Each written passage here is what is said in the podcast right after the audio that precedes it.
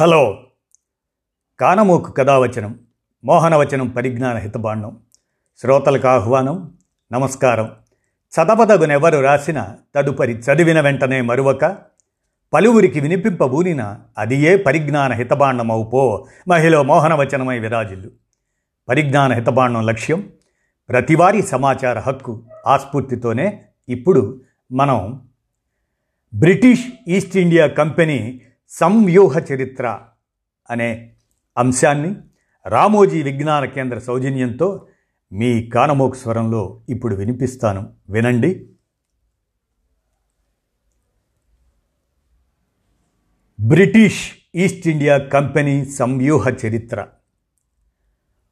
భారత్ను బ్రిటిష్ ప్రభుత్వం నేరుగా పాలించింది ఎనభై తొమ్మిది సంవత్సరాలే. అది పద్దెనిమిది వందల యాభై ఎనిమిది నుంచి పంతొమ్మిది వందల నలభై ఏడు వరకు.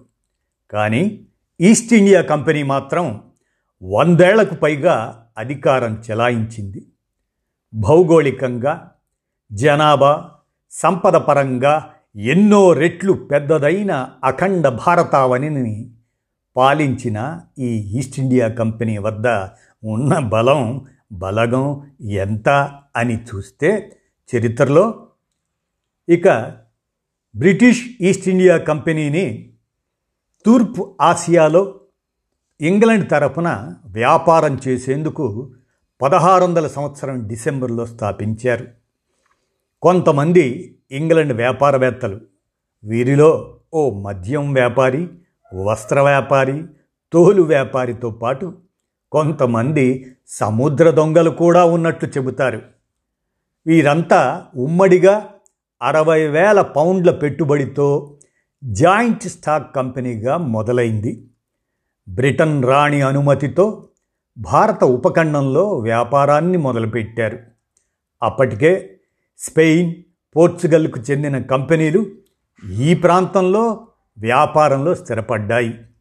వారిని చూసే ఇంగ్లండ్ ఈస్ట్ ఇండియా కంపెనీ రంగంలోకి దిగింది.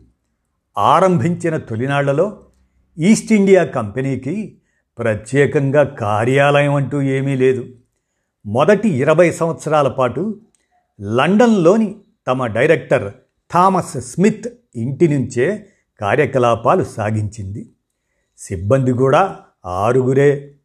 భారత్పై పట్టు బిగించే నాటికి లండన్లో చిన్న కార్యాలయంలో ముప్పై ఐదు మంది సిబ్బంది ఉండేవారు.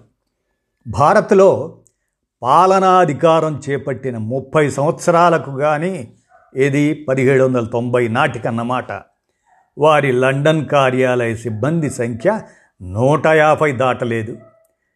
వ్యాపార రక్షణ కోసం తొలుత కొంతమంది సాయుధులను ఇంగ్లాండ్ నుంచి తెచ్చుకున్న ఈస్ట్ ఇండియా దీన్ని ప్రణాళికాబద్ధంగా పెంచుకుంది. డచ్ ఫ్రెంచ్ తదితర కంపెనీలతో పోరాటాలకు గాను స్థానికులనే సైనికులుగా నియమించుకున్నారు. ప్లాసీ యుద్ధంలో రాబర్ట్ క్లైవ్ సైన్యం మూడు వేల మందే. వారితోనే యాభై వేల మంది సైన్యం ఉన్న మొఘల్ నవాబును ఎదుర్కొని విజయం సాధించాడు క్లైవ్. పదిహేడు వందల డెబ్భై ఎనిమిది నాటికి డెబ్భై వేలకు చేరిన ఈస్ట్ ఇండియా సైన్యంలో చాలామంది భారతీయులే వారికి యూరోపియన్లతో శిక్షణ ఇప్పించేవారు. ఇలా పెంచుకున్న సైన్యాన్ని మెల్లగా అధికార విస్తరణకు ఉపయోగించుకుంది. భారత్లోని వివిధ రాజ్యాల మధ్య అనైక్యతను ఆలంబనగా చేసుకొని వారి మధ్య చిచ్చు పెట్టి తాను అధికారం చెలాయించటం ఆరంభించింది. బ్రిటన్లోని పారిశ్రామికీకరణ పుణ్యమా అని వచ్చిపడిన ఆధునిక ఆయుధాలు వారికి తోడవడంతో స్థానిక రాజ్యాల సైన్యం సంఖ్యలో పెద్దదైన నిలువలేని పరిస్థితి దాపురించింది.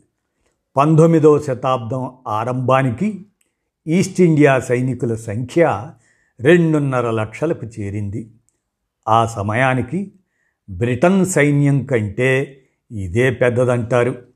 భారత్లో దోచుకున్న సొమ్మును స్టాక్ డివిడెండ్ల రూపంలో బ్రిటన్లోని పార్లమెంట్ సభ్యులకు పంచేవారు. బ్రిటన్ పార్లమెంటును కూడా పరోక్షంగా గుప్పెట పెట్టుకునే పరిస్థితి. అలా ఓ వ్యాపార సంస్థ ప్రపంచ చరిత్ర గతిని మార్చింది. పద్దెనిమిది వందల ముప్పై మూడులో పార్లమెంట్ ఆమోదం ద్వారా కంపెనీని జాతీయం చేశారు. కానీ సిపాయిల తిరుగుబాటుతో పద్దెనిమిది వందల యాభై ఎనిమిదిలో ఈస్ట్ ఇండియా కంపెనీ పాలన ముగిసి బ్రిటిష్ ప్రభుత్వ పాలన మొదలైంది. పద్దెనిమిది వందల డెబ్భై నాలుగులో ఈ కంపెనీని పూర్తిగా రద్దు చేశారు.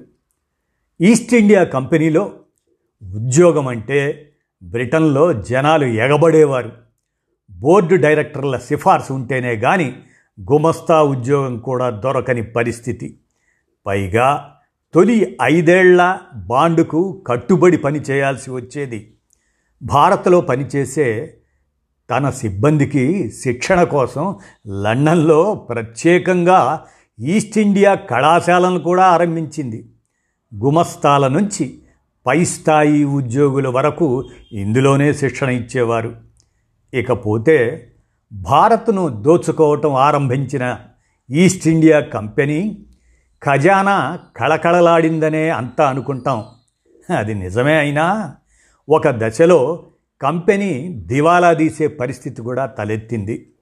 రాబర్ట్ క్లైవ్ మొఘల్ చక్రవర్తిని ఓడించి భారీ సంపదను లండన్కు తరలించిన తరువాత కంపెనీ పాలన దెబ్బతింది. అప్పటిదాకా ఎన్నడూ చూడనంత సొమ్ము అప్పనంగా వచ్చి పడుతుండటంతో కంపెనీ అధికారగణం పైనుంచి కింది దాకా అవినీతిలో మునిగి తేలింది.